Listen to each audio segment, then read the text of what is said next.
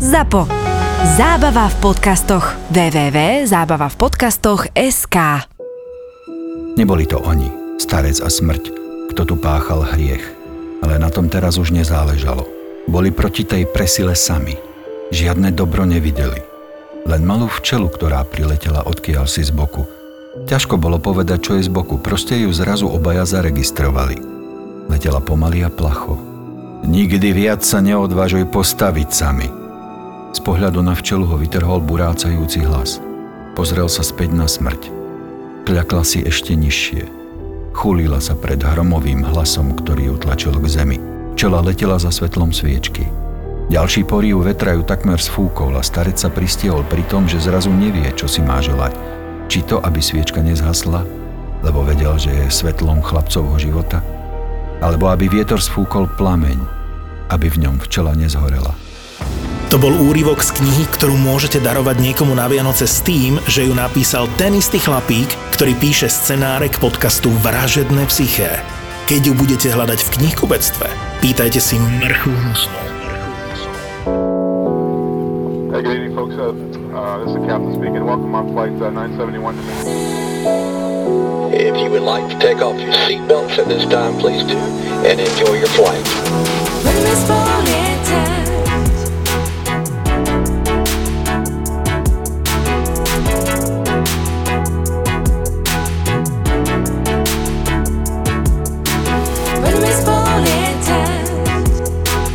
Čokoľvek sa stane v lietadle, prvý pohľad v momente je na stevardove, že, že či, či sa ešte stále usmievajú, alebo už sa prestali, alebo začali plakať.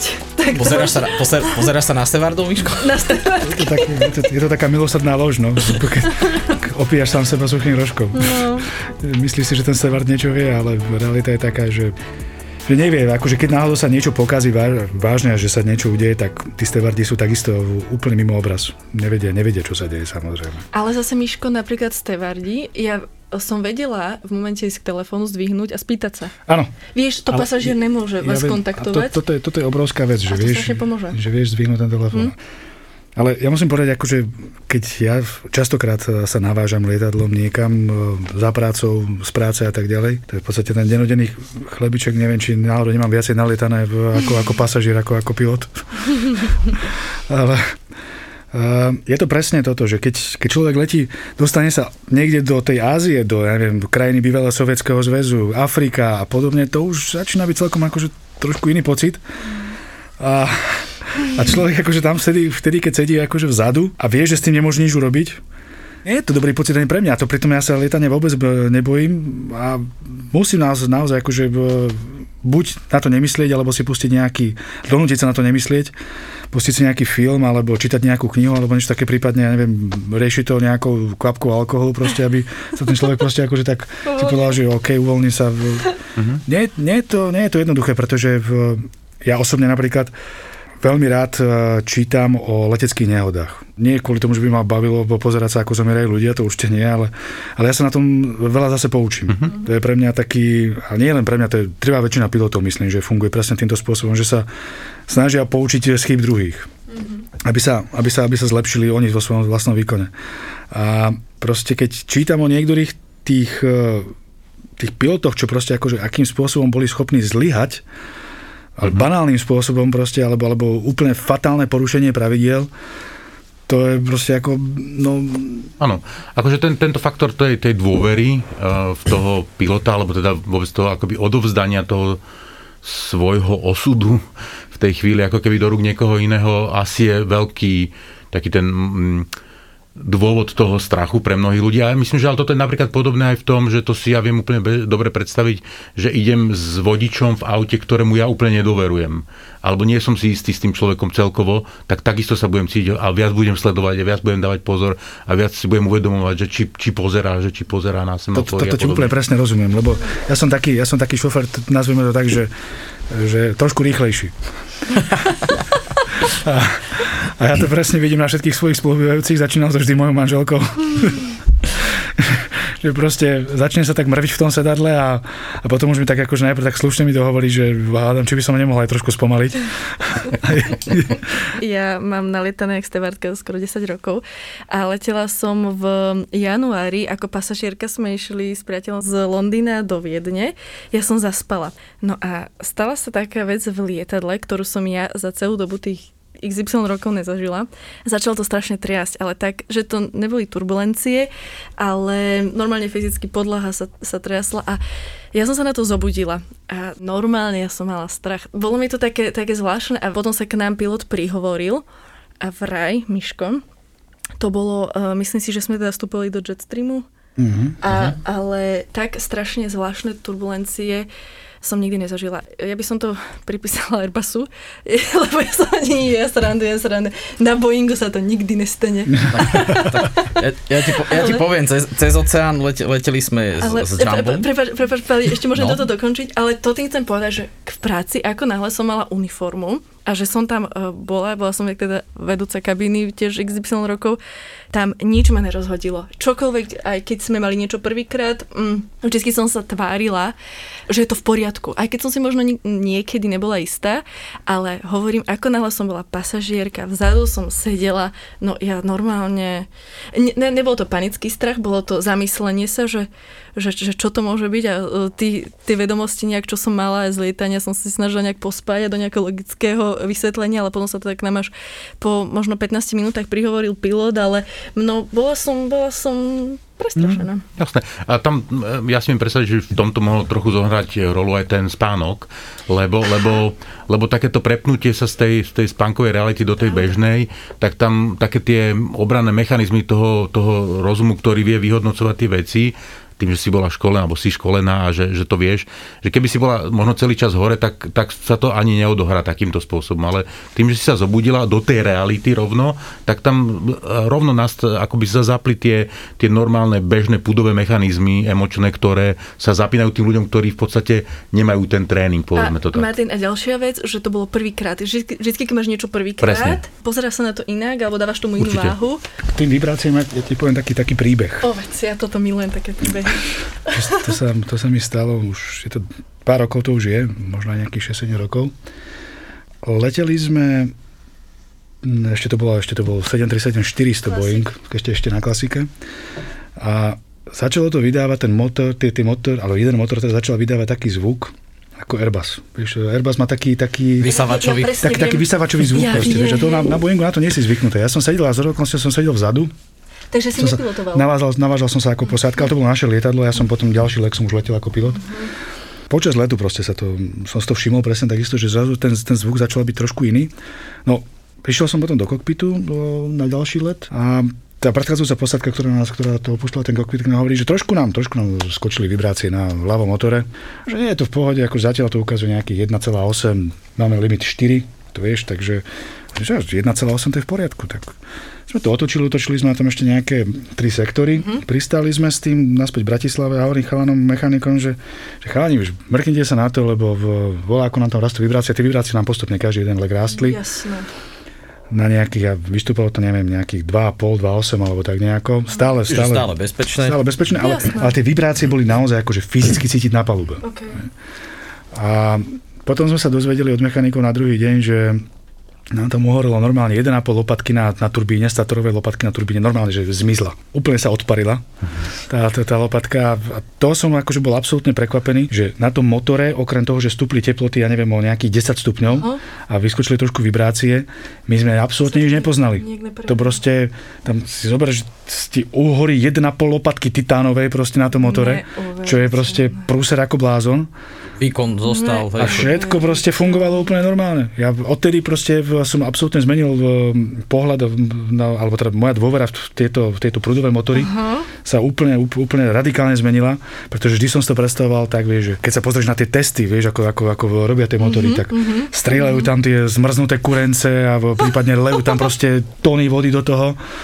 Aby, one, aby, aby dokázali, že v, tá voda, ktorá proste do toho tečie, je proste v, aj najšalenejší mozum proste nedokáže proste uhasiť tú... 4000 litrov za minútu som videl posledný test, tuším, akože mali normálne pred tým motorom trysky. To sú proste 4000 akože- litrov na minútu do toho plne bežiaceho motora a výkon nesmel poklesnúť, tuším, viac ako o 1% alebo o koľko.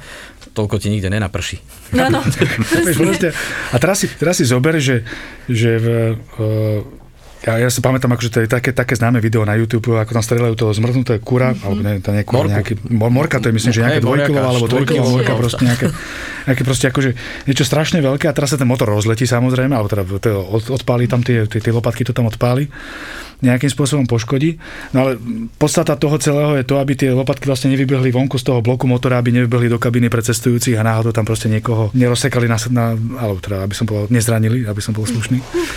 No a, a, v, a ten motor to ustál, vieš. A teraz proste akože keď si predstavíš, že niečo podobné sa nám stalo a ty si si to všimol proste na tom motore len tak, že, že má to trochu iný zvuk. Mhm. A znie to ako motor z iného lietadla, no, no wow. A ešte k Sandre som sa chcel vrátiť s tým Jetstreamom, uh, že, že není, není to o Airbuse, keď ja mám ten Boeing tiež radšej, ale, ale letel, som- letel som uh, z Londýna na, do Miami uh, 747 Jumbom alebo opačne to bolo naspäť z Miami do Londýna, neviem, ale proste leteli sme cez oceán 747 a tiež som tak nejak prispal a teraz zobudím sa a to lietadlo vykonávalo pohyby, ja keď si predstavíš čln na vlnách proste, mm-hmm. vieš, narazí, vyletí do vzduchu, dopadne, narazí, vyletí do vzduchu, dopadne a teraz takto to išlo. To nebolo, že chvíľočka, to bolo, že dve hodiny, hej, alebo tri a prepína si na tej obrazovke ten flight entertainment a teraz, že rýchlosť ma zaujímala, hej, čakám, kým to tam skočí, pozerám 1045 km za hodinu, pozerám, že paráda, hej, akože do, dobre to ide. No a to bol Jetstream a bol to, bol to Boeing.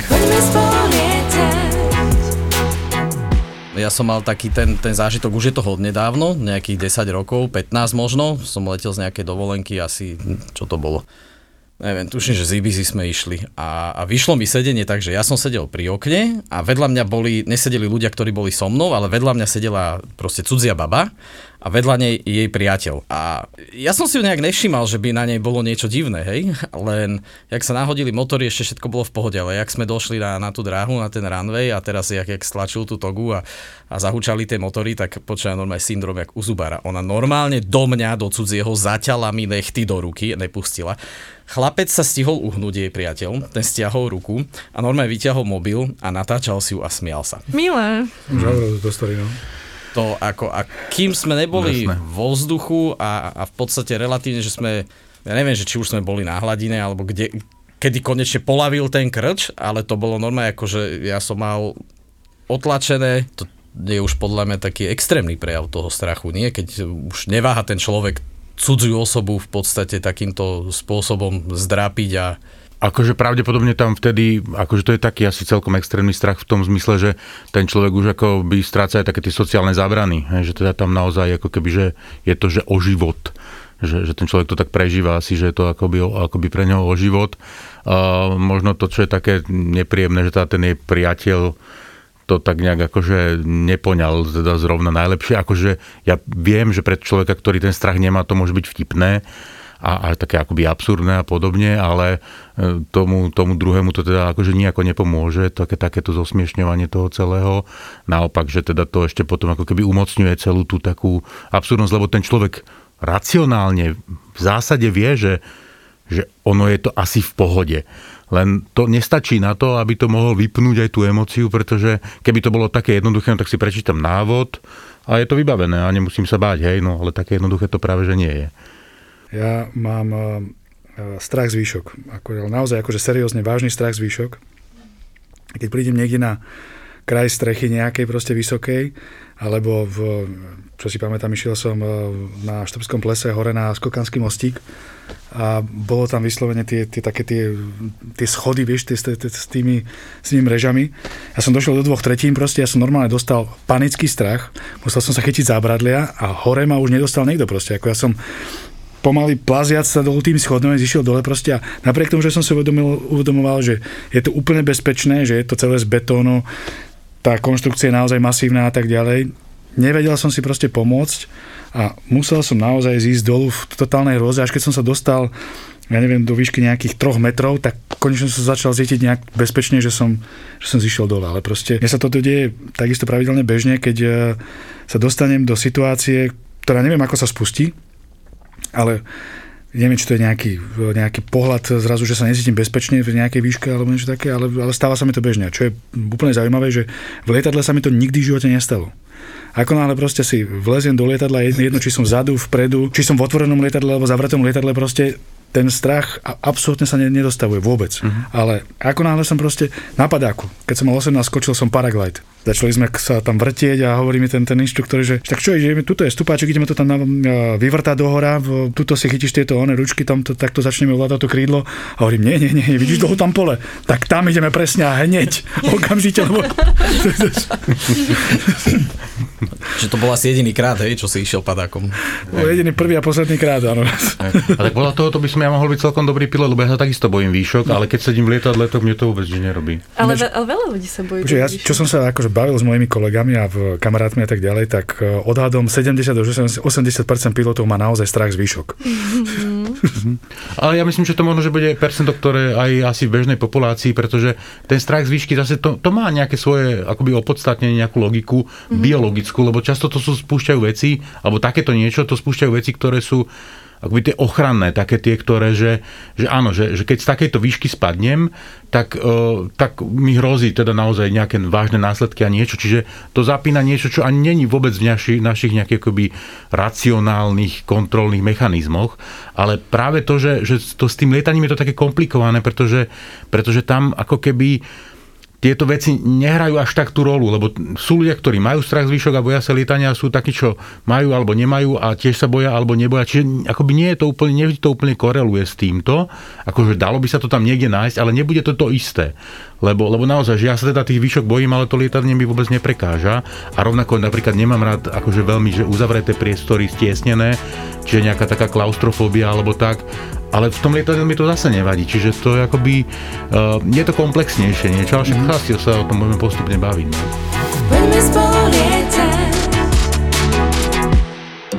Tento podcast a zákulisie leteckej dopravy ako nikdy doteraz ti prináša Olympic Casino Slovensko. Vyskúšaj šťastie a zaži radosť výhry u nás v prevádzkach v Bratislave, Košiciach a Trnave. S heslom Poďme spolu lietať si na recepcii vypýtaj vstupný kredit do hry. Nezabudni, navštív jednu z našich prevádzok, povedz heslo Poďme spolu lietať a zaži atmosféru pravého kasína na vlastnej koži. Adresu prevádzok nájdeš na našej web stránke olympiccasino.sk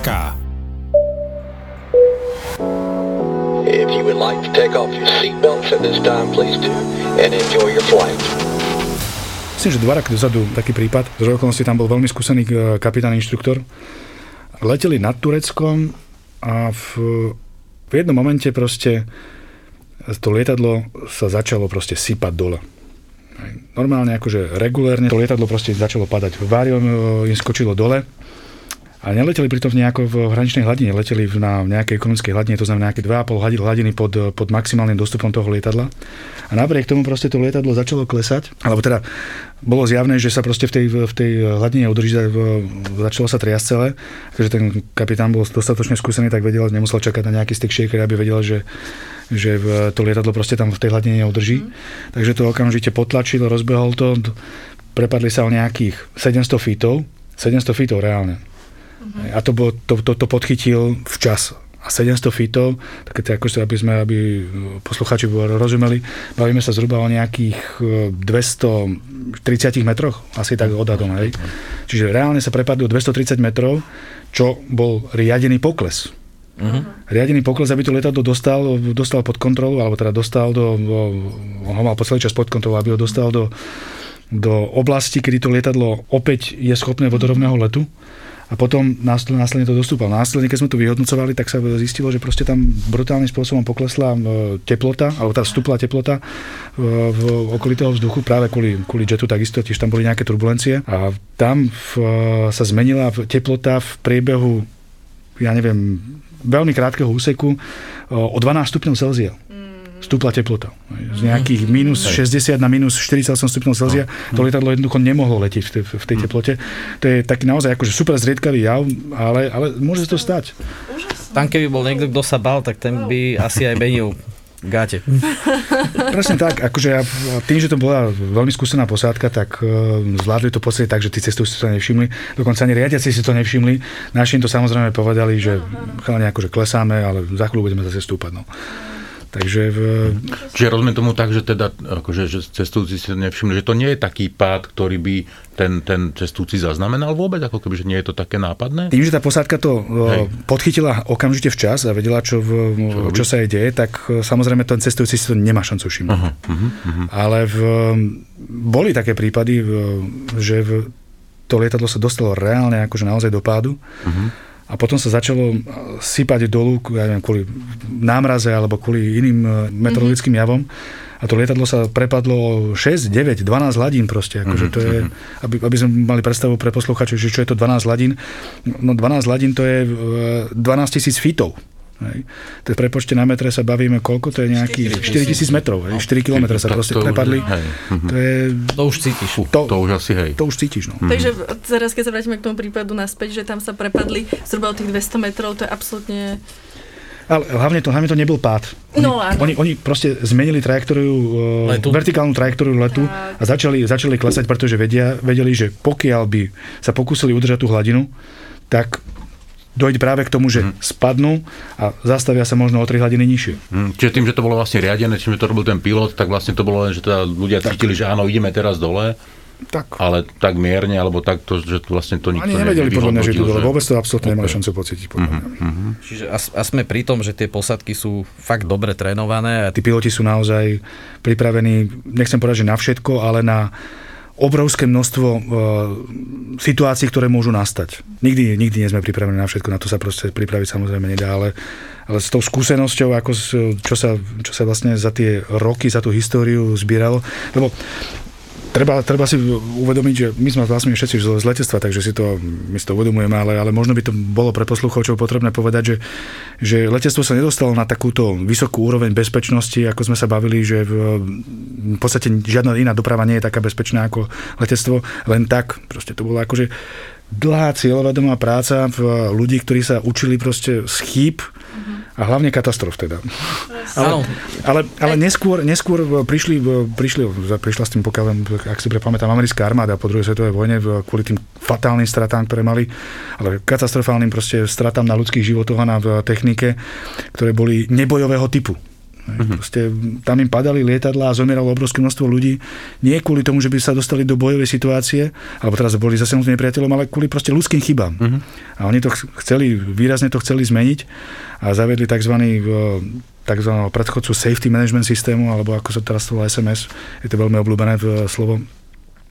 No a na základe toho sa to postupne začalo zmeniť, meniť, že ten zber informácií sa deje pri akejkoľvek situácii, pri akomkoľvek incidente, to znamená, ja neviem, pilot e, podklesá hladinu, v takomto prípade o 700 feetov, a my z toho píšeme report. A lebo musíme napísať ten report, pretože je potrebné sa z toho poučiť. Ja by som teraz o tom nemohol rozprávať, keby tí piloti nenapísali o tom report a následne sa to proste v tej spoločnosti v rámci nejakého bezpečnostného mítingu nerozoberalo a povedali sme si, aha, tak toto sa udialo, chlapci, na toto si dávajme pozor, je to poučenie pre všetky. A proste funguje to takýmto spôsobom a na tom sa stávajú všetky tie postupy, princípy a tak ďalej. To ja hovorím stále, že keby sa automobilové nehody e, riešili tak, jak sa to rieši v letectve, že zo všetkého by bolo nejaké ponaučenie a tak ďalej, lebo tých automobilových je ďaleko, ďaleko viacej.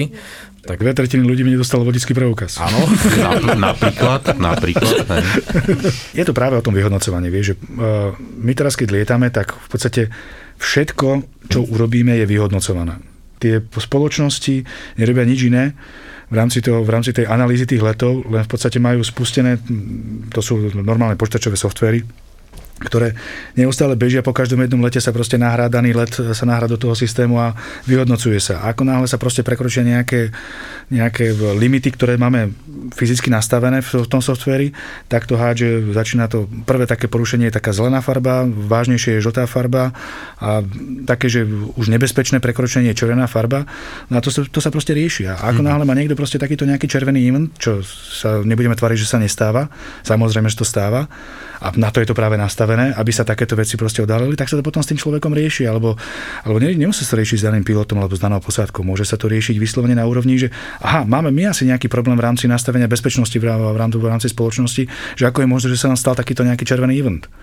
A komplexne sa to proste musí vyšetriť, nastaviť, aby sa to, aby sa to nemohlo opakovať. No a k, k tým vodičákom, vieš, no, no a v, ja som povedal, že dve tretiny ľudí mi dostali vodičák, som sa na to, ja som to samozrejme pritiahol za vlasy. Keby my sme nemali toto monitorovanie na palube lietadla, tak bohu, ako by sme my piloti lietali. To percento, po, povedzme, by, by tam bolo, mohlo nejaké existovať tých pilotov, ktorí by, dajme tomu, ignorovali nejaké pravidlá. No a takýmto spôsobom, keďže sme pod dohľadom, tak nemôžeme. Zavieť toto u čierne skrinky alebo takéto nejaké proste monitorovanie v, v autách, pre, čo sa týka prekračovania rýchlosti, čo sa týka v dania prednosti v jazde, čo sa týka v prechodu prechodcov a tak ďalej. A uvidíš, ako by sa to brutálne zmenilo všetko, čo sa týka bezpečnosti aut. Neviem, či by sa to úplne zmenilo. Nepočul si o tom novom radare, čo neviem, či tento rok alebo minulý rok testovali v Bratislave, že dokáže zachytiť až auta, tuším, že v 8 pruhoch naraz pomerať rýchlosť. Uh-huh.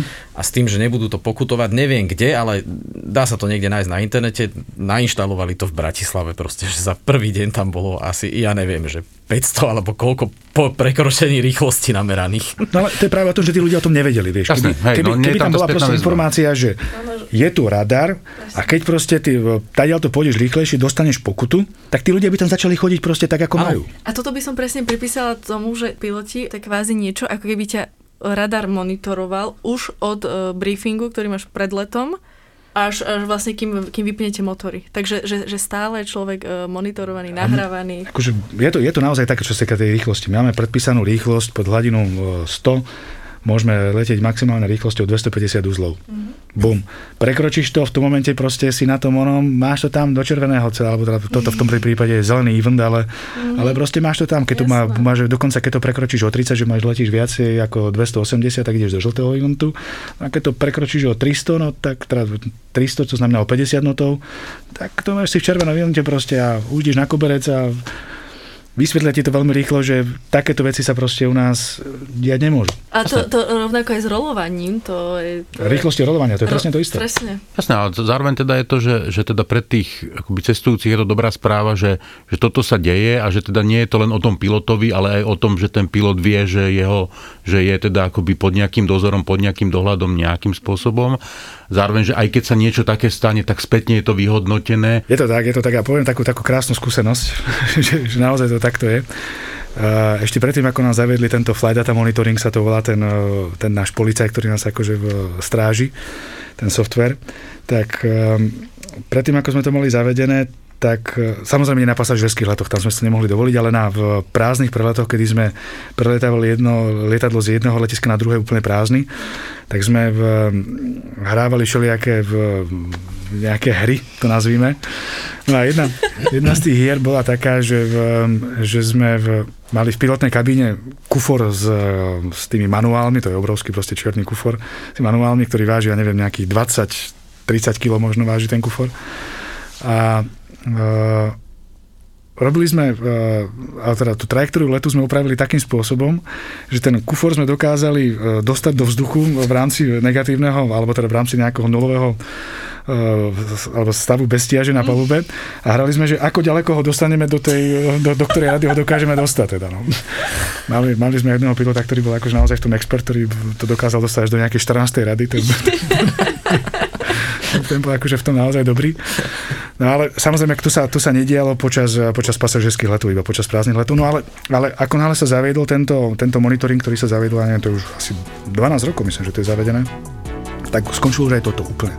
Proste tá, tá nejaká svojvoľnosť pilotov, že by si dokázali urobiť niečo v rozpore s, so stanovenými pravidlami, úplne skončila. Ale úplne, že úplne skončila.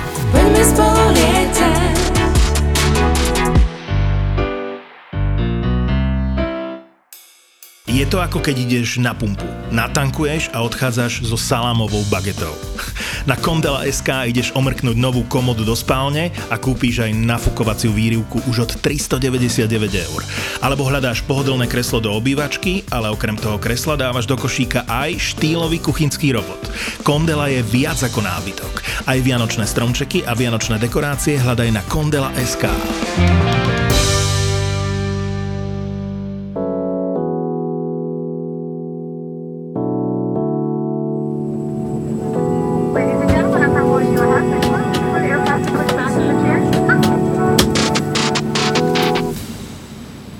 Sme bordovali v Barcelone a tam je to cez Airbridge. Palinko. Airbridge? No, ten... Nástupný most. Nástupný Nástupný most, tie mostík. tunele, tie choboty, alebo jak to nazvať, neviem. To máš, Ale, ale už som počul všelijaké označenia spisovný, preto. spisovný odborný výraz je nástupný most. No a prišiel tam pán a sedel úplne v prvej rade. No a mm, už hovoril hneď, podal, lebo niekedy ťa vieš, oni upozornia, že, že viete čo, že bojím sa a tak ďalej. Stále nás sledoval, sadol si, postavil sa, sadol si a e, stále bol na takej hranici, že idem do toho, nejdem do toho. Vieš, my sa ďalej bordovali pasažierov. Potom všetci prišli, potom príde e, dispečer, mm, ramp agent, alebo ten, ktorý odbavuje teda ten let. No a odišiel a ja idem zatvárať dvere na lietadle, no a pasažier ma zastavil, že, že počkajte, počkajte, stop, stop, všetko zrátané, vieš, všetci pasažieri, low porobený na let.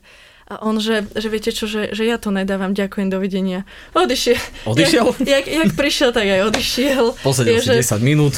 tak, takže toto chcem, že ten strach, že uh, proste skúpiš si aj letenku a ovládol ho strach tak, že nechal biznis alebo ženu alebo s, aký, s akýmkoľvek išiel a vystúpil. Mhm, mhm. No, áno, hej, to sa nezdá, ale to je naozaj Veľ- mocné. Silné, silné No. to je.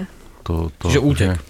Utiekol kvázi. Utekol, áno, hej, že to je taká tá, taká tá prírodzená reakcia v istom zmysle teda na, na, takúto, na takéto ohrozenie a to je presne to, že, že čo ako keby, že, že o čom je ten strach a tako, tie teórie sú všelijaké rôzne a my sme tu trošku hovorili, že, že z výšky a z uzavretých priestorov a, a, a z, tej, z tej straty kontroly alebo že za nemám to pod kontrolou, ale dá sa predpokladať, že za mnohými tými strachmi je práve taký, že strach zo smrti, že naozaj tí ľudia to nejak tak vnímajú veľmi fatálne, že to je niečo, mm-hmm. lebo to vychádzam z takého toho, že väčšina tých fóbií niekde na pozadí má presne toto. Keď sa človek bojí pavúka, tak zase ten strach je tam taký, že že by mi mohol tak ubližiť, že až zomriem. Akože ono to nemá úplne to vysvetlenie, ale keď sa do toho niekedy hlbšie ide, tak často to tam je a veľa tých fóbií má akoby až tento potenciál, lebo aj tá reakcia na to je naozaj až taká, akože o život. Tak ako, ako to urobila tá, tá baba, keď sa ti zatiaľa do tej ruky, tak to je naozaj také až, až, až o život a tam keby stráca všetko, lebo on vlastne, on neudržal žiadnu sociálnu kontrolu, on vlastne Vôbec. nič, on proste akože si povedal v nejakom bode, že tak ne, odchádzam. A, a tu je, že, že čo s tým možno, že ako keby robiť, no akoby pre takéhoto človeka, akože keď niekto toto vie o sebe, že takýto problém má, no. tak akože v prvom momente, čo by som akože prvému odporúčal je, že aby neletel sám. Lebo už len to, že letí sám, tak je to celé na ňom. On sa nemá komu zveriť, on nemá to s kým šerovať, on nemá to s kým Podľa mňa rozobrať. oni, oni preto dosť potom eh, sa upínajú na ten palubný personál. Jasné, ale že to je predsa len, to sú akoby, že není sú to Cudzí ako ľudia. Mhm. cudzí ľudia. To by, ne, to by až tak nevadilo, ale on zase, to zase tí ľudia vedia, že tí ľudia sú školení, oni mu, on, on si môže myslieť, oni mi aj tak nepovedia pravdu, keby sa niečo bla bla bla. Hej? A, a keď ten človek je s niekým, prípadne možno s, s viacerými ľuďmi a môže sa o tom baviť, lebo, lebo tomu človeku naskočí proste taký ten úzkostný kruh, že teda jemu sa tam začne, ja neviem, on môže začať hyperventilovať. To nemusí byť zjavné, to nemusí byť také, že nejaké masívne, ale tomu rozhodí tú, tú, tú saturáciu tých plynov v, v, tej, v tej krvi, tomu ešte zhorší ten stav a to sa už potom tak ako sám seba hypuje a to, to sú všetko veci, ktoré sú nepríjemné. Kdežto keby ten človek s niekým bol a, a už sa len s tým niekým, kto je v pohode, je OK, lieta, nemá s tým problém a len sa budú rozprávať, nehovorím, že to bude že úplne v pohode, ale minimálne si myslím, že by neodišiel z tej kabiny. Proste, že by to, že by to, bolo, že by to bolo takýmto spôsobom ošetriteľné. Čo, Martin, ja sa ťa opýtam teraz, eh, čo si ty myslíš o všelijakých tých kurzoch, eh, ktoré sú vlastne na to potlačenie toho strachu z lietania? Viem, že viacero spoločnosti to, to robí, my sme dokonca tiež nejaký takýto program lietali. Toho mám potom takú zábavnú historku ku tomu, čo sa nám udialo. Akože zase, ako čo sa týka práce vôbec e, s fóbiami, alebo vôbec aj s úzkosťou, ale fóbie sú na toto ako by, že úplne, že také, také ako, ako, keby, že ako robené, respektíve tá terapia je na to ako robená, e, je, že, že tí ľudia potrebujú zažívať tú expozíciu. To znamená, že oni sa potrebujú tomu vystavovať, lebo istým spôsobom ako keby to je, nehovorím, že jediná z ciest, ale to je akoby jedna z tých vecí, ktorú tí ľudia potrebujú postupne robiť. To sa bežne aj v takej tej klasickej kognitívno-behaviorálnej terapii napríklad, alebo aj v iných, naozaj robí, že, že keď má niekto strach, ja neviem, z jazdenia vo výťahu, tak sa robí najprv to, že teda niekde v nejakej predstave si to len predstavuje, teda, že idem sa teda, aké to je, ešte je to znesiteľné, viem sa upokojiť, neviem sa upokojiť. Potom ide do toho reálu, teraz ide nastúpiť do toho výťahu, vystúpi z toho výťahu, testuje, stále sleduje, akoby, že ako sa cíti, teraz sa odvezie na prvé poschodie, alebo ja neviem, s tým, že dole je niekto, hore ho niekto čaká, hej, že keby náhodou. Hej, že sa urobiť, akoby, co sa dá akoby rozkrokovať na, na, na rôzne fázy. A, a to isté sa dá urobiť aj s tým lietaním, aj keď tam samozrejme je to také, že tam je tá voľba, že buď alebo, že tam už keď som v tom lietadle, tak už teda idem. A, ale že tam sa dá urobiť veľká príprava predtým, že tí ľudia sa akoby, že, že dá sa s nimi určite pracovať tak, aby, aby, sa, to, aby sa to čo najviac minimalizovalo, tá, tá obava z toho, z toho lietania. A, a zase, akože keď sa to aj teda podarí, tak zase samozrejme ten samotný led je vždy niečo iné a zase je iné akože letieť, ja neviem, 4 hodiny, 8 hodín a na trase, ktorá určite má turbulencia a podobne a, iné je urobiť prelet na 30 minút napríklad, alebo ja neviem, hej, a, akú dlhú dobu. Takže určite to môže fungovať na jednej strane, na druhej strane, že nikdy nič nefunguje na 100% na všetkých. Čiže dá sa rátať aj s tým, že teda niektorí ľudia z toho nebudú benefitovať a zase záleží od toho, že ako je ten program postavený. A ono je na tom aj zaujímavé to, že keď má niekto teda strach z toho lietania, tak sa vždycky najviac bojí počas letu a pristátia. Letíme v hladine, ten strach ako keby zmizol a potom pristávame a zase to príde. Jednu babu tiež si pamätám, vpredu sedela v tretej rade. E, pristávali sme normálne v reskot na celé lietadlo, ktoré má 35 metrov. Úplne bez, bez hamby. Nechcem povedať, že bez hamby, keďže ona to asi nevedela kontrolovať. No, v panike určite. Ja už by som kúkala ja, keby tam niekto vrešťal, čo sa deje veľmi normálne na plné ústa vrieskala a pasažieri všetci, čo sedeli okolo na ňu, potom na nás pozerali a my sme boli teda vo finálnej fáze teda pred pristátím, takže už sme sa teda my nemohli odopnúť, že by som išla za ňou, niečo jej povedala. A treba vydržať, no. Zrovna vždy, keď som mala takého pasažiera, čo sa neskutočne bal, sme mali najväčšie turbulencie. To je... Oni to priťahujú. To, a ja, ja, ja, som sa vždycky modlila, ja, že, ja, že nech je to čo najviac e, kľudné, kľudné smooth a just. A potom tí ľudia mm, si strašne všimol rôzne také vnemy, a keď uh, sú tam tie vozíky na palube a sme ich uh, skovali alebo tak, tak ono to všetko tam vydáva zvuk predsa zo železa a hneď oni majú tendenciu pripisovať ten zvuk niečomu nebezpečnému, niečomu zlému a pre toho človeka to musí byť strašné. Mm, ja, ja to poznám na sebe, prepáč, fakt, ja sa strašne bojím pavukov a vtedy ja proste potrebujem buď môjho priateľa alebo psa. Hej. Takže uh, nech, nech s tým idú niečo spraviť. Moja sestra sa strašne bojí pavúkov ja a, a bola, ona má strašne malá rada, keď, alebo to, doteraz má strašne rada, ale mala, keď bola malá, tak ma mala tak strašne rada, že v jednom kuse chcela tráviť čas so mnou. Ja som mal svoju vlastnú detskú izbu a ona chcela stále tráviť, tráviť čas so mnou. Takže ja som normálne akože si odchytil pavúka. Keď už lezla na nervy, tak som proste zobral toho pavúka na dlani a ona vtedy utekala. Čo to dalo? Akože ma, malá odbočka k pavúkom. Ja, ja sa pavúkov nebojím, moja sestra sa ich bojí velice. E, keď, keď dojde na návštevu a u nás prespáva, tak býva na dedine, tak hlavne na jeseň to, ti to naleze dovnútra. tak fú, že dojde toto zobrať, tak o, s pohárom ho nejak vyklidím von. Hej, keď je to taký ten hajzel pavúk, tak to chytíš normálne prstami za tú nohu a vyšmaríš to von. Ale, ale ja som mal super zážitok s pavúkom, nemá to síce nič so strachom z lietania, ale boli sme niekde v lese, nechal som si otvorené okno a krásne mi vliezol dnu do auta.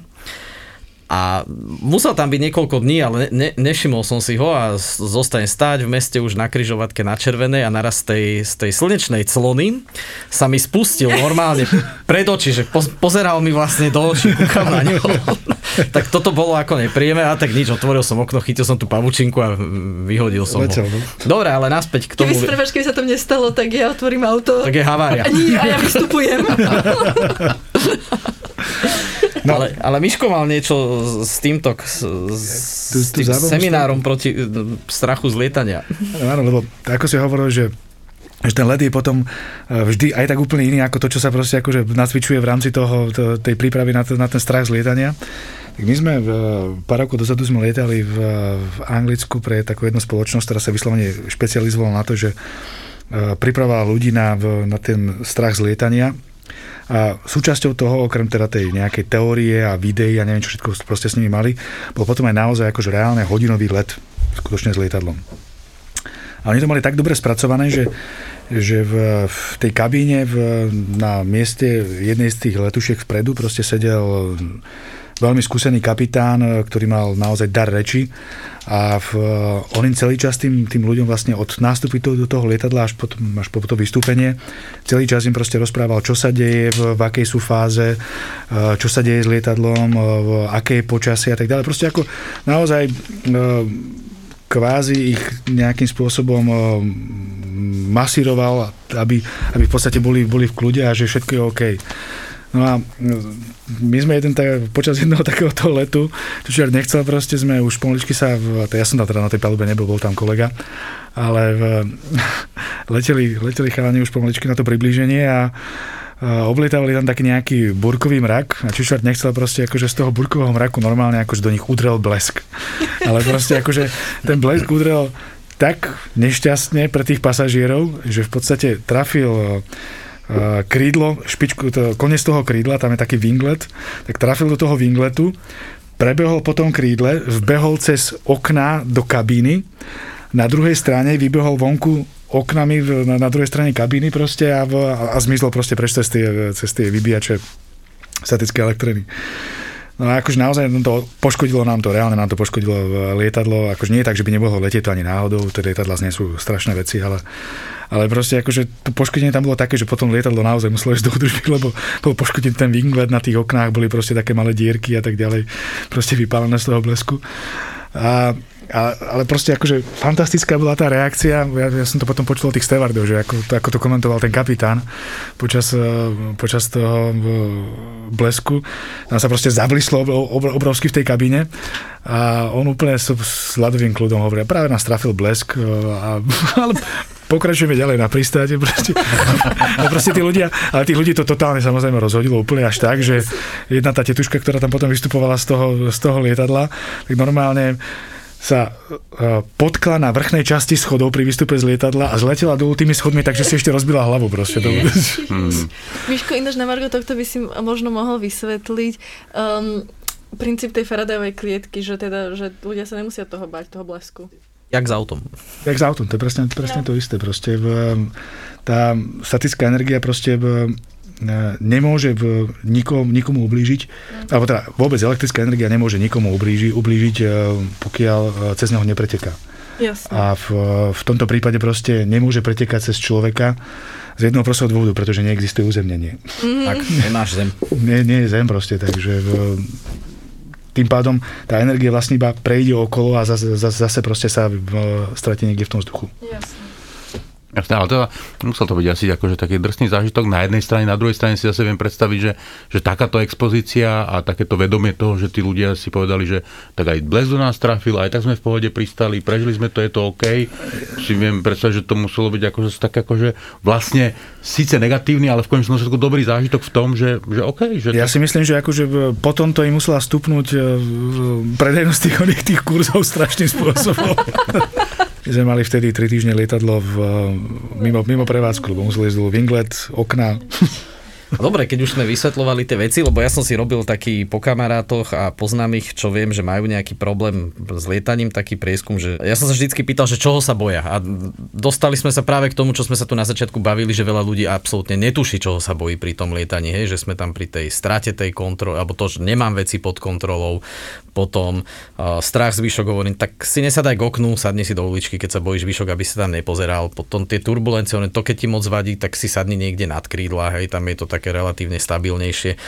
A potom taká tá fáza, že vôbec netuším, čoho sa bojím a to je taká otázka, že pomôže tam rozumieť e, tej technike toho lietania a toho, že ten personál je školený, dá sa, dá sa to tým ľuďom takýmto nejakým spôsobom ich proste ukludniť, že proste rozumieť technike, e, ktorá sa tam používa, hej, že sa tomu dá dôverovať. Jednak to, akože, že, ako tých faktorov je asi viacero. Jednak, e, akože, teda začneme ešte skôr, akože v prvom kroku asi je fakt dobre, keď ten človek začne, alebo aspoň minimálne si urobiť akýby nejaký svoj vnútorný audit toho, že že začne pátrať, že čo sa vlastne fakt konkrétne bojí, hej, že, že, teda, že s čím vlastne konkrétne bojuje, lebo ja mám môj najlepší kamarát, uh, on teda letel 4 krát v živote a za každým to teda bolo či Tunis alebo, alebo Egypt, neviem. No a teda zažil prvýkrát tie turbulencie, tak hovoril, že fú, bolo to nepríjemné, keď leteli naspäť, zase to bolo. Ale už to s ňou zanechalo taký akoby nepríjemný pocit, potom leteli na rok znova a bolo to znova to, to isté, respektíve on tvrdil, že horšie môže byť, netvrdím, že nie.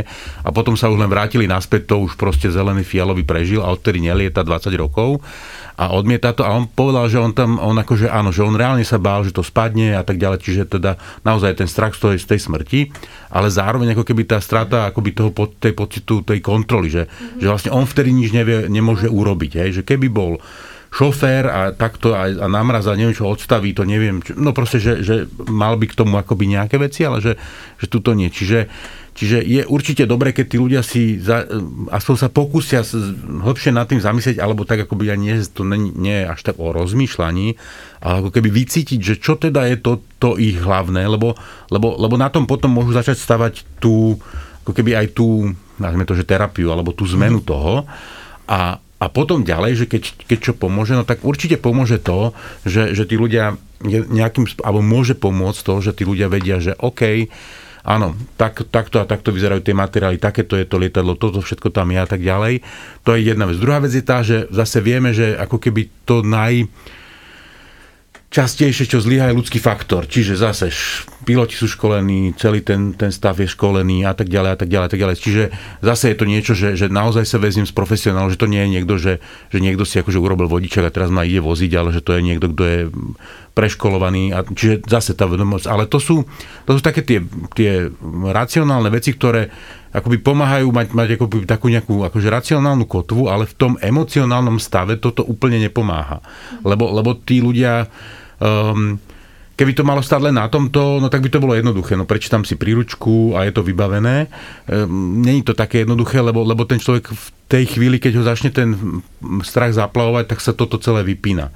Čiže tam už potom treba pracovať práve s tými emocionálnymi vecami a, a to je také, že jednak by som povedal, že trochu aj že individuálne, komu čo, čo vyhovuje, alebo tak čo kto potrebuje, ale zároveň, že to je aj, ako sme sa bavili, otázka toho tréningu, že ten človek si to môže v nejakých bezpečných podmienkach navnímavať, pracovať s tým, uvedomovať si to, nejakým spôsobom hľadať spôsob, ako sa upokojiť v tej danej chvíli, pretože zase my vieme aj cez nejaké tie telesné veci, napríklad akože úplne jednoduchá vec je dýchanie, že, že takéto to hlboké bránicové dýchanie do brucha, už len to sústredenie sa na to dýchanie je niečo, čo odpúta tú pozornosť a, a ten človek sa vie sústrediť. Plus teda to, akože tá, tá zmena tých hladín, tých, tých plynov v tej, v tej krvi takisto prináša nejaké, nejaké veci, že dá, dá sa s tým určite sa s tým dá, dá pracovať. A podľa mňa, čo ešte strašne tiež eh, zohráva takú rolu, že keď sa pasažierom prihovorí pilot, napríklad túto Miško má mm-hmm. nádherné to príhovory, to je jedna báseň, ale ono to strašne pomôže, pretože že uh, veľakrát sa mi stalo, mal som XY letov, uh, že piloti pasažierov ani neprivítali a ďalšia vec, čo pomôže, keď je to v ich jazyku. Pretože mm-hmm. um, není to pravidlo, že keď sa letí do Slovenska, musí tam byť slovenský pilot alebo slovenská posadka, takže uh, niekedy dotyční ani nepoznali ten teda piloti samozrejme nevedeli po slovensky, takže sa nevedeli prihovoriť, ale ako náhle uh, sa im prihovorili, keď sú nejaké turbulencie alebo počas letu, mm-hmm. myslím si, že to vplýva na tých ľudí napríklad tí, ktorí majú ten strach z tej straty kontroly, tak dostanú tú spätnú väzbu, že Presne. vieme o tom, že sa toto deje. Už len poč- uh-huh. počujú to, deje sa toto a toto, my robíme, nemusíme presne povedať, robíme toto a toto, alebo je to bežný jav, uh, bude to trvať asi toľko a toľko, lebo vidíme, že toto a toto je pred nami, alebo ja neviem čo. To je také, že, že ten človek minimálne má, teda, má dostane tú spätnú väzbu, že ten pilot akože nespí, napríklad, že, že, že lietadlo si len tak neplachtí, alebo niečo. E, teraz žartujem samozrejme, ale že, že, že, že naozaj toto tých ľudí môže výrazne akoby upokojiť, pretože, pretože niekto kompetentný, teda úplne najkompetentnejší, Jasne. im povie, že toto a toto je tak a tak a to, o tom toto je a to výrazne vie akože znižiť takú tú, Martin, tú, tú úzkosť. Ty si reálne myslíš, že, že keby si naozaj povedal pravdu, že, že čo sa s lietadlom deje, že ich to upokojí? Ako... No to, ja... Záleží od toho, jak to podáš, lebo teraz, jak to hovorí, ja som si spomenul uh, nejaký nemecký pilot, oni vedia niekedy, všetci to viete podať takým a takým spôsobom. Ano, ano. A išli sme prelietavať zrovna nejak, nejakú, nejaké turbulencie, kde to malo byť silnejšie, tak nám zapli ten fasten seatbelt a prihovoril sa z kokpitu a oznámil nám po nemecky, že vážení pasažieri, budeme prelietavať momentálne úsek s trošku takými ako silnejšími turbulenciami. Takže mám pre vás jednu dobrú radu, že odpite si kávu alebo čaj tak do polovičky, aby ste sa nepooblievali. Hej? A, a zostaňte priputaní. Hotovo, koniec. Okamžite, proste. okamžite to robí ten eh, príjemný moment pre tých cestujúcich, je to tak eh, odbúra. Uh, ale akože reálne si povedzme, že existujú aj situácie, kedy naozaj akože dojde k nejakému, nejak, nejakej technickej závade. Ako ja by som sa mal ako pilotku tomu postaviť, je? ako kapitán lietadla teraz čelím tomu, že a neviem, vysadilo mi tam eh, nejaké, eh, nejaké zariadenie, čo môže mať vplyv na to, že bude musieť teda pristáť. Uh, mám im povedať naozaj akože pravdu, že mám poruchu v tom lietadle, alebo, alebo radšej povedať, že proste z prevádzkových dôvodov sme nutení proste pristať tuto, nedoletíme do Aten, ale pristávame v Belehrade, lebo z prevádzkových dôvodov. Jasné, ja si myslím, že to je ale akože uh, o tom, že že m, čo sa deje a čo sú schopní tí ľudia ako keby vnímať, lebo, lebo to, že sa tam niečo vypadlo a tí ľudia akože nemajú ani šajnu, že, že niečo vypadlo, lebo oni nič nevidia, nič nevnímajú, nič netrasie, nič sa im nedieje, povedzme, m, tak akoby na, na čo im hovoriť to, že, že, že nejakú vec, ktorú oni nevedia vyhodnotiť, či to je alebo nie je vážne. Čiže povedať to, že z prevádzkových dôvodov potrebujeme pristať skôr, je podľa mňa určite lepšie, než povedať, že no viete čo, odišiel nám nejaký prístroj, nebudem nám to vysvetľovať, je to také komplikované, akože nie je to vážne, ale, ale v zásade by sme mali pristať, lebo keby predsa len, no tak samozrejme, že to bude zlé. No. Martin, Akože je, je úplne iné, keď, keď mi samozrejme šľahajú plamene z motora. aj To, to si asi ľudia všimnú. Ale... Ale áno, nájsť taký, takú, taký zlatý balán hej, medzi... hej. uh, Milosrdnou určite. Presne, že, že neklamať, ale a tiež, tiež som niečo takéto podobné zažívala, keď uh, už to boli jedný fakt z mojich posledných letov, uh, jak stevartky a mm, letíme sme zase na približení do Bratislavy naspäť a zrazu neskutočná rana. Ako t- fakt zase nič také, že, že čo som dovtedy mala. Tak sa mi to ťažko vyhodnocovalo, že čo to mohlo byť, ale samozrejme som si domyslela. Teda no, udrel do nás blesk. Piloti samozrejme boli veľmi zaneprázdnení, takže uh, som ich kontaktovala až trošičku neskôr a tiež išla som cez kabínu a ľudia ma zastavovali. To je jak, jak z takých, vieš, naozaj jak z takých filmov, že prosím vás pekne, čo to bolo. Normálne vieš, slzy na krajičku. A, Musíš reagovať, že to sa nám deje pred každým pristátim, to je v pohode. Áno, pre, presne tak, tak je taký výraz, je to absolútne v poriadku, no, stáva sa nám to bežne.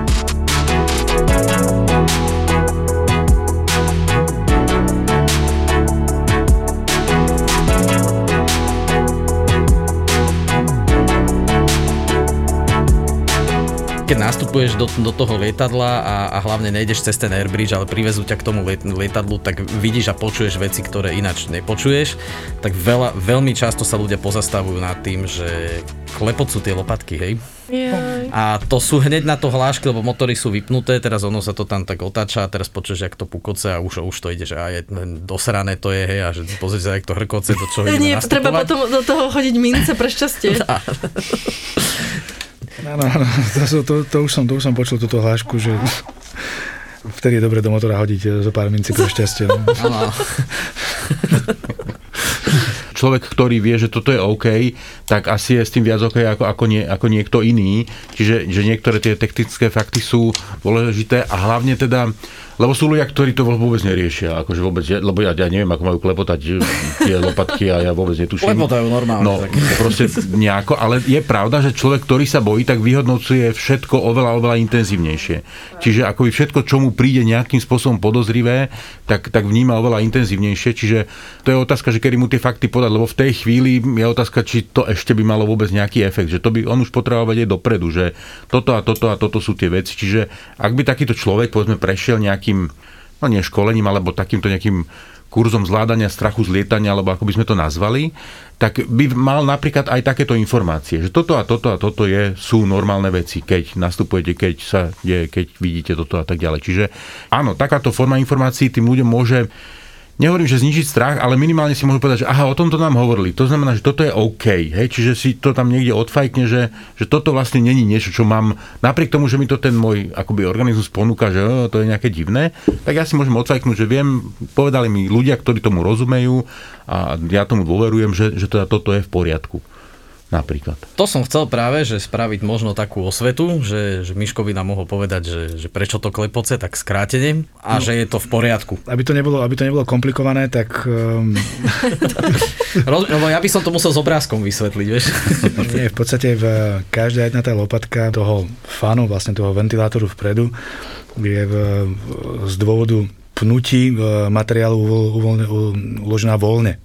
Ona je v podstate v takom nejakom takom zámku zvláštne tvarovanom, kde sú rôzne tesnenia na tom a ešte, ešte rôzne mazanie na tom a tak ďalej a je to tam voľné pri- prirodzene. To znamená, keď dojde vlastne k tomu roztočeniu toho fanu, tak e, tie, tie lopatky sa vlastne až 4 zamknú, lebo sa vlastne ako keby rozídu, to od- odstredivo silo sa, sa rozídu, oni vytesnia ten, ten motor vlastne všade dookola No a vtedy vlastne v- dochádza k tomu, že ten motor má, v- má to správne osadenie vlastne, až keď sa, až keď sa ten fan točí. No a keď sa netočí v tou to- plnou, to- to, odstredivou silou, že nedochádza k tej odstredivej sily, no tak samozrejme tie, tie lopatky v- vďaka, tej, vďaka rozťažnosti materiálu, keďže ten materiál musí mať nejakú rozťažnosť, no tak klepoce tam cvaká proste v tých zámkoch. No, to je Tak, jednoduché. potom, potom ďalšia tak, taká vec, to kopec videí uh, sa dá nájsť na internete, je to podstate letný jav, hej, nastupuješ do lietadla a nestáva sa to často, ale valí sa ti tam teraz ľudia, panika dym, hej, Horíme, no. Áno, horíme. Z, tých, z tých uh, otvorov v podstate klimatizačných, z tých prieduchov, no nie, nehoríme, hej. Je to zase o teplotách. Je to podchladený vzduch, ktorý v, prechádza nejakým, e, nejakým javom, ktorý sa volá adiabatické stláčanie a rozťahovanie a podobne a pri tom e, ochladení, prudkom ochladení proste nasaje v, tá, tá vodná, e, vodná para, alebo teda tá, tá, ten obsah vody, ktorý vlastne sa nachádza v tom vzduchu, jednoducho skondenzuje. Skondenzuje, je to vlastne normálna kondenzácia. tej- Žia- Žiaden, žiaden oheň, žiaden dym. Vyparuje voda. Aj, no. Tak, potom moja, moja obľúbená vec, nový čas, zhruba každé dva roky sa to tam objavuje. Určite si vybavíš fotku, kde máš nejakého chlapíka s takým tým áčkovým rebríkom pri motore a so speed tapom s, s páskou oblepuje. Hej? A to je akože neuveriteľné, čo ten speed tape znesie. Hej. Ja To- viem, to je to je... To je... To, je to hrubá alumíniová, v- alumíniová páska, alebo teda nielen alumíniová, ale v, je taká strieborná a je v nej už celkom ešte alumínium, ale je to proste ako, že to sa nedá roztrhnúť, tá, tá, tá páska. Reálne proste sme to skúšali, pokiaľ neurobíš ten, ten ťah, že vyslovene ako, že, že natrhneš to bokom, Hej, ale dávaš to vyslovene iba na ťah, to proste ako, že tú pásku nejde roztrhnúť. A my, my sa aj smejeme našim mechanikom, že oni v podstate majú iba uh, dva spôsoby opravovania na závad v našich lietadlách. pásku a ešte viac pásku? Pás, pásku a VDčko, vieš, že, v, v, hej? lebo, lebo tá analogia je úplne jednoduchá, že, že prídeš, mechanik príde k problému a teraz uh, problém je takýto, že má sa to hýbať a nehýbe sa to, alebo nemá sa to hýbať a hýbe, Hýbe sa, sa to, áno. Čiže keď sa to má hýbať a nehýbe sa to, použiješ VD. Keď sa to nehýbe a má sa to hýbať, e, tá, a- opačne, keď sa to e, Hýbe nemá hýbať a, a hýbe sa to, no tak e, použiješ speed tape. To je, to, to je proste celé. Tak a teraz, aby sme ľuďom povedali, že nie, není to, že sa prichytávajú tým časti, ktoré by odleteli z toho motora počas letu. Nie, nie, nie, určite nie. E, Väčšinou vždy iba istenie pre istotu. Ja som ešte potom pozeral nejaké dôvody použitia tohoto, tak našiel som tam medzi tým, že napríklad keď sa olupuje lag a tak ďalej, nech to nezošupe počas celého toho letu dole, tak v podstate to na tú hranu tam nabalí a znesie to trošku, trošku viac. Sice sa mu to aj- potom kúsok ďalej asi. Napríklad aj, aj v nejaké v, v praskliny v potrubi alebo niečo také, proste tá páska znesie šialené veci a riešia sa to práve touto páskou. Dokonca v výrobcovia, však výrobca v toho lietadla vie presne, akým spôsobom čo tá páska znesie. Výrobcovia lietadla dokonca niektorý, v niektorých prípadoch e, to majú až tak, že nie, že na doletenie domov, aby som, a potom to pôjde do opravy, ale normálne, keď sa to opraví tou, tou páskou, tak to, dajme tomu, môže s tým lietať mesiac. Mm-hmm kým to proste pôjde do, alebo, alebo sa povie, že e, až do ďalšej údržby, dlhodobej údržby, tak to môže lietať a potom sa to od- odstráni až tej dlhodobej údržbe. Proste tie, tie pásky akože naozaj znesú šialené veci. Inak to môžem potvrdiť, uh, my si prenajmame byt a oni... Máš a, ma- dvere za pasku? Nie, počujem, a majiteľ, majiteľ bytu je, je pilot XY rokov, 30 rokov, veľká letecká kapacita. A e, áno, máme v byte, potvrdzujem, v chladničke a po rôznych miestach t- tú- túto tejpu. Takže, takže ju testujeme v, na, chladnička už sa rozpadla, ale tejpa drží. Áno. Presne, už len zostala tape. Takže áno, je, je to fantastická vec. A podľa mňa ďalšia vec, čo, čo ľudia majú um, trošičku taký strach, zase tiež na základe skúsenosti, uh, keď idú na toaletu, sa mi stalo niekedy, um, párkrát, že splachujú tak, že si až otvorili dvere, splachli a utiekli odtiaľ. Podľa mňa sa ľudia boja, že, Že ich že budú vycucne? vycucnutí. Takže chceme... Ako sa predstava, že skončíš tvárou v hajzlovej mise. Asi... Takže áno, je tam motorček určite, ale rozhodne není tak silný. No. Potom, tam, potom tam máme od ľudí, toto mám konkrétne od uh, susedovej priateľky, Uh, ona sa bojí teda lietať a ona má také, že ona sa bojí pri vzlete, pri pristati, to sme sa už bavili, Presne. keď sa to nakláňa, že prečo sa to musí nakláňať, hovorím, že aj na bicykli, keď do zakruty sa musíš nakláňať, lebo bolo by to dosť bobe, ale potom vlastne po vzlete, keď ubereš plyn, hej, v určitej fáze letu, po vzlete uberieš plyn, ten nos toho lietadla sa trošku zníži a to lietadlo sa občas trošku tak prepadne, hej, tak vtedy bolo, že padáme. Hovorím, nie, nepadáme, hej. Tak... Je, to, je, to, je to samozrejme prirodzený jav a aby som to povedal teraz jednoducho, musím to, musím to naozaj povedať úplne jednoducho. Tie motory majú samozrejme nejakú životnosť. Čokoľvek, všetko, čo je vyrobené, čo sa krúti, točí a, a tak ďalej, pohybuje nejakým spôsobom a nejakú životnosť, pretože časom sa proste opotrebuje tým, tým pohybom, napriek tomu, že to je mazané to je ako s motorom v aute. Keď ten motor proste budeme ťahať a naháňať proste vždy do červeného, tak e, nám odíde, ja neviem, po roku nám ten motor odíde proste. A keď sa, ten, keď sa o ten motor budeme vzorne starať a budeme ho udržiavať pokiaľ možno v čo najnižších e, výkonoch a otáčkach, tak e, ten motor sa nám odmení tým, že samozrejme vydrží čo najdlhšie. No a keďže je tu na, sú tu na dva aspekty. Prvý aspekt je ekonomický aspekt, že jeden ten motor napríklad u nás na lietadlo stojí 10 miliónov dolárov, len jeden motor, máme dva. Takže keď chceme udržať nejak tie, tie prevádzkové náklady v, v pokiaľ možno nízke, tak ten motor by bolo dobre, keby sme sa nám podarilo na tom krídle udržať čo najdlhšie, predtým ako pôjde do nejakej revízie. No a potom ten druhý aspekt je, že keď sa nám ten motor pokazí, pretože sme ho si ho nešetrili, no tak práve ak dojde k tomu vysadeniu toho motora, lebo sme, si ho, lebo sme sa zle starali. No a vysadenie motora to je, to je taká vec, ktorá, akože povedzme si otvorenie, že Napriek tomu, že sme na to cvičení, e, trénovaní, vieme lietať aj, aj s dvoma vysadenými, aj s obidvoma vysadenými motormi. E, tá situácia nie je komfortná. Nazvime to tak, že, že nie je komfortná a už, a už určite nie je taká bezpečná, ako keď mám e, k dispozícii obidva motory. No a z tohoto dôvodu práve my uh, jednak nepoužívame plný vzletový výkon, to rozhodne nie, ideme vždy iba na to nevyhnutné, čo musíme, máme to presne spočítané cez rôzne proste kalkulácie, analýzy a tak ďalej, prekážkami za dráhu, dĺžka dráhy, teplota a tak ďalej, hustota. No, je to, je to akože naozaj veľmi, veľmi komplikovaný prepočet. Riešia nám to normálne samostatné oddelenia, ktoré, ktoré to počítajú. Takže oni nám spočítajú, že aký výkon motora máme použiť na danú dráhu, aby sme odtiaľ odleteli. Aj v prípade, že nám jeden motor vysadí, tak vieme letieť ďalej. To je prvá vec že aj počas toho zletu, keď nám vysadí motor, tak je to nadimenzované tak, že aj s jedným motorom dokážeme normálne letieť. A potom ten druhý aspekt je ten, že napriek tomu my ten motor aj tak proste ešte, po, keď sa odputame od tej, od, od tej zeme a dostaneme sa do tej výšky, v, v reálne to 800 feetov, je tá, tá, tá minimálna výška proste.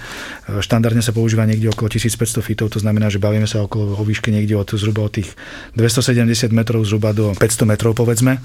Tak uh, stiahujeme výkon toho motora natoľko, pretože už sme, už sme nad prekážkami, alebo teda nemusíme byť nad prekážkami, ale v, už sme v podstate sa dostatočne vzdialili od, od tej zeme, že už nepotrebujeme proste ten plný výkon motoru, aby sme práve tým motorom odľahčili, aby sme im predlžili životnosť. A to je to, že vlastne malinko stiahneme výkon motora, to neznamená, že my, e, že my prestávame stúpať. Stúpame ďalej. Len proste jednoducho z 89% výkonu motora, ktorý sme použili na vzlet, to stiahneme na 88%, alebo ja neviem, z 95% na 91%. To je celé. Takže ten výkon trošku poklesne, samozrejme, ten nos trošku poklesne, ale vstúpame ďalej normálnou, normálnou rýchlosťou. Pýtala som sa na mojom takom e, blogu, čo mám, že či sa bude boja lietania. Jedna dáma mi tam reagovala, že, že neskutočne sa bojí, že keď vystúpame, že a sme teda v tej hladine, že piloti vypnú motory a že tam je strašne ticho a že ona si vtedy musí dať e, tá sluchatka na uši, že lebo, že lebo lebo ten strach z toho ticha, že je neskutočný. Takže až takto ich šetrí, že? no, že nech nevydržia. Ale akože zase podstata je, keď už sa bavíme o tom strachu z lietania, je podstatné povedať to, že tá šanca, že vysadia obidva motory, síce je šialene, šialene malá, ale, ale proste nie je nemožná. Aj sa to reálne stalo niekoľkokrát. Tak to neznamená, že, v- že to lietadlo neletí proste. To lietadlo letí úplne presne takisto, ako keď tie motory malo. Problém je v tom, že už neletí, už neletí v, Horizontálne, horizontálne, ale už letí smerom, smer, smerom nadol. Tak. Ale, ale stále letí úplne bezpečne v, Nepada. Nedá sa povedať, že padá. Ne, ne, Tak, nepadá, je úplne pod kontrolou, však povedzme si otvorene, tí, eh, tí piloti toho už si nepamätám, čo to bola za spoločnosť. Tí, čo im vysadili obidva motory nad oným, nad eh, došlým palivo nad Atlantikom, tak eh, však oni preleteli 120 majlí, to je 200 km preleteli proste s, s vypnutými motormi a dokázali proste doletieť na ostrov uprostred Atlantiku, na ktorom aj pristáli a nikomu sa nič nestalo. Trošku spálili gumy, a po, ale inak to lietadlo bolo eh, bez poškodenia, prezuli one, prezuli, vymenili na tom kolesa a leteli preč. Akože nie v ten deň samozrejme. A tam sa muselo robiť eh, ďaleko viacej tých kontrol, ale a hlavne museli odstrániť tú poruchu, eh, kvôli čomu vlastne eh, prišli o palivo. Vysadenie obidvoch motorov, to je, to je, to je pravidelná vec, ktorú, ktorú trénujeme na simulátoroch a snažíme sa s tým pristať dosť doletieť proste niekde na letisko, prípadne v, niekde, keď letíme ponad more, tak pristať na mori naozaj tak, ako to predviedol ten eh, Salenberger v, v tom, v tom Hudson New Yorku, River, hej. na ten Hudson River proste. Eh, Naozaj reálne tieto, tieto situácie skutočne trénujeme, aby eh, nedošlo k tomu faktoru eh, toho nejakého stresu. Posádka, ktorá je pod stresom, ale teda, pod stresom sme vždy, ale pod, ako náhle sa dostaneme do, pod nejakú, nad nejakú úroveň stresu, začína sa obmedzovať No, naša kapacita presne. v, toho výkonu. A, a my má, našou úlohou je v podstate, alebo aj úlo- úlohou toho všetkých tých výcvikov, ktoré neustále opakujeme a robíme, je, aby sme si na to zvykli natoľko, že je to pre nás úplne bežná štandardná situácia. Kapitán, skúsený. A... Veľmi šikovný. No. Neviem, či som skúsený, ale som kapitán. Aj výložky máš? Neboskával si, hej? Nie, nie, kapitánske výložky som neboskával, ináč keď som, keď som videl kapitána Danka, ako vyboskoval, tak som si tak povzdychol, že áno, že toto by sme mali zaviesť aj u nás. Takže Miško Kutlik tu bol s nami. Mali sme tu psychologa, magistra Martina Millera A ja som Sandra. a ja som Palo. Toče, nemusia sa ľudia bať lietať. Absolútne. Ja mám ešte úplne takú jednu fa- funny storku na záver, to mi uh, od Davida. No. Hovorí, že nestalo sa to jemu, ale jeho nejaké kolegyni na pobytovke boli. A jak bordovali, takže taký nejaký starší manželský pán a pánko hovorí tej stevardke hneď pri tých dverách do lietadla, že jeho manželka sa strašne bojí lietania. A že jej by veľmi pomohlo, že keby mohla nazrieť do kokpitu a chvíľu sa porozprávať s tými pilotmi, že či je to možné. Tak stevardka, že dobre, že opýta sa a teda, že posádka bola, že kapitán mal zhruba tak, že 30 rokov maximálne, ale že vyzeral taký proste, že babyface, že ani nezarastal. A ko- kopilotka bola nejaká čerstvo releasenutá kadetka, e, baba 22 ročná, ktorá vyzerala, že tak na 14 a že letuška potvorila tie dvere, pozerala sa na tie dva síty a rovno ich zavrela a povedala, povedala že, Nie je to nejde. že, že nie je to možné, že sú momentálne busy. Hej.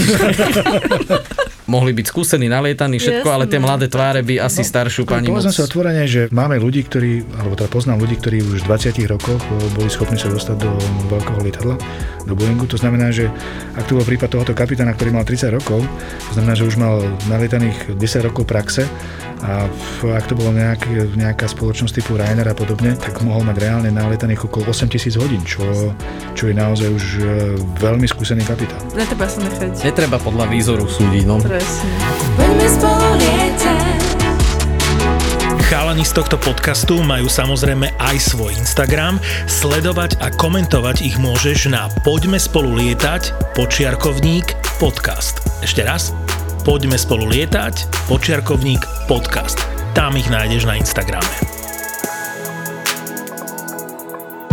Ahojte, ja som Betty A ja som Nika. a poznáte nás z podcastu Tripito. No lenže teraz sme si trošku pripravili, či lepšie povedané, ukuchtili niečo nové. A tým novým je reštaurácia Makery Bratislava, v ktorej čo si navaríte, to si aj zjete. Je to prvá do-it-yourself reštaurácia na Slovensku. U nás si môžete navariť to, čo vám chutí a ingrediencie potrebné na recept vám prídu už navažené a nakrajané, takže vy už robíte iba tú zábavnú časť. Budete sa cítiť robiť ako šéf kuchári. Recepty vám garantujeme, že sú pripravené tak, že už nič nepokazíte. Museli by ste sa snažiť a na to tam bude obsluha, aby ste túto snahu nevyvíjali. Áno, a okrem toho aj všetky špinavé riady umieme za vás. Takže je to výborné miesto na team building alebo zaujímavé rande či rodinnú oslavu. A budeme mať aj do it yourself tortu, čiže môžete od nás oslaviť aj narodeniny. A do it yourself pivarské zariadenie.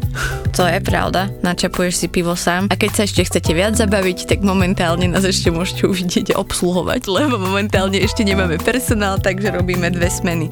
Tripito a Makery. Makery. To je prvá do-it-yourself reštaurácia na Slovensku.